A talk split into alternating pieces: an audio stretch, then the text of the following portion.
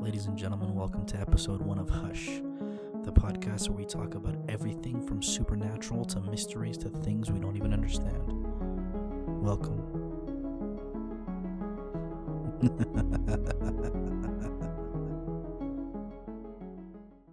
what is up, ladies and gentlemen? Welcome to episode one of Hush. And today is actually pretty interesting because this is the first time I'm recording this episode, and um, I'm super excited because I've done various other podcasts, but I've always had, um, you know, a passion for mysteries and unsolved crimes and all that stuff. Um, so today I'm going to be talking about the disappearance of Mary Badaracco. Um, so Mary Badaracco is uh, from Sherman, Connecticut, and she disappeared from her home in August of 1984. Now, her husband Dominic claimed that she packed all of her belongings and left their home, but her car was found with shards of glass on the front seat, and her car keys were oddly on the kitchen counter.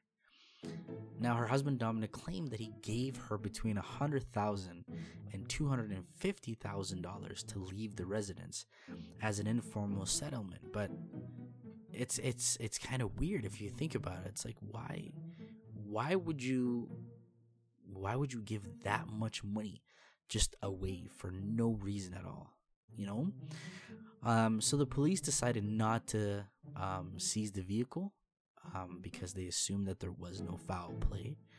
Um, now, now the divorce proceedings for Mary and Dominic took place in August of 1985. Um, so nine months after, um, actually not nine months. I think it's 12 months after she vanished. Now, Mary wasn't represented at the hearing, and her husband Dominic continued to insist that she left the home after accepting an informal payment of money. But the thing was, he actually admitted to having smashed her car windshield. And even oddly enough, after the car disappeared sometime later and was never located. There's no record of it ever being sold or given away, and there was like there's no evidence that it was ever parked or given to a new owner. Like the car just disappeared. I don't know what Dominic did to it, but he got rid of the vehicle as fast as he possibly could. Now, the story takes an even weirder turn, and, it, and this story is filled with an immeasurable amount of weird turns. So Dominic moved in with a woman less than a week after Mary disappeared. And then he later married her. Right after insisting that he that, that he was just renting the home to the woman and they had nothing to do with each other. Right? And he kept on insisting that um, you know, she left and there hasn't been a shred of evidence that that shows that the cash or any trace of Mary's belongings was ever used since her disappearance. Now, this is where it gets weird. So, investigators received a tip from an informant that Mary was killed by members of the Hells Angels motorcycle gang because a contract was issued on her life. And this is and this is crazy. Now this took place at around this is around 1990, so this is around six years after uh, she disappeared when when when investigators received the tip. Um, so the people in question were Dominic's son Joseph, who has a criminal record, and was a member, uh, is a member of the gang. Um, and apparently, supposedly, allegedly, he had an accomplice, Steve Kendall, um, and they killed Mary because she was going to go to the police with incriminating information about Dominic. Now, Joseph, now sorry, Joseph was interviewed in prison, but he refused to cooperate, Kendall also refused to be interviewed. He took a lie detector test, ended up failing, uh, but then he um, uh, later on was killed in a motorcycle accident. Now, fast forward to September of 2007. Now, I'm trying to figure out more about this individual named Ernest Dachenhausen. I think he was an associate of Dominic's, but apparently in 2007 of September, uh, authorities um, searched the backyard um, of his home. Now he said he knew Dominic, but he had nothing to do with Mary's disappearance. Um, now fast forward again to April of 2008. Dachenhausen was charged with a misdemeanor offense of interfering with a police investigation. Now, the police said that he gave false and misleading information to them.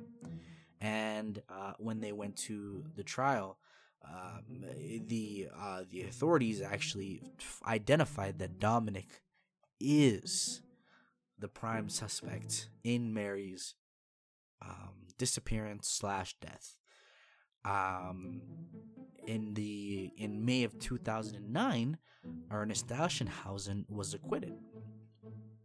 Now this is where it gets absolutely insane.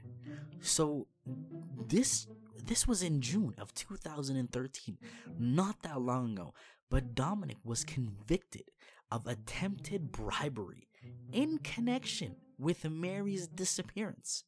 This man literally tried to interfere with the grand jury that was investigating his ex wife's disappearance, and he tried to bribe a judge by by offering the judge a hundred thousand dollars, and he eventually was sentenced. And he went uh, he he went to court. Well, he was arrested, went to court, and was sentenced to seven years in prison. Um, to this day, uh, Mary is still considered missing. Um, but uh, her case to this day remains unsolved. And I think with a little bit of common sense and um, a little bit of intuition, I personally believe that Dominic had something to do. If not, um, uh, was the person who um, had something to do with Mary's uh, disappearance, and who knows, it could have been a, a a compilation of individuals that had something to do with uh, Mary's disappearance. But this is definitely a very interesting case, and I hope authorities do find the evidence that they need um, in order to um, close this case and um, bring Mary's family some peace. This is episode one of Hush. I am your host, Jay. I hope everyone has an amazing week. I shall be dropping another episode this week. I'm still trying to figure out um, what days. I'm gearing more towards a Tuesday, Thursday type of schedule, but um, hopefully I will have a, um, another episode uh, ready by Thursday. Have a wonderful weekend. Goodbye.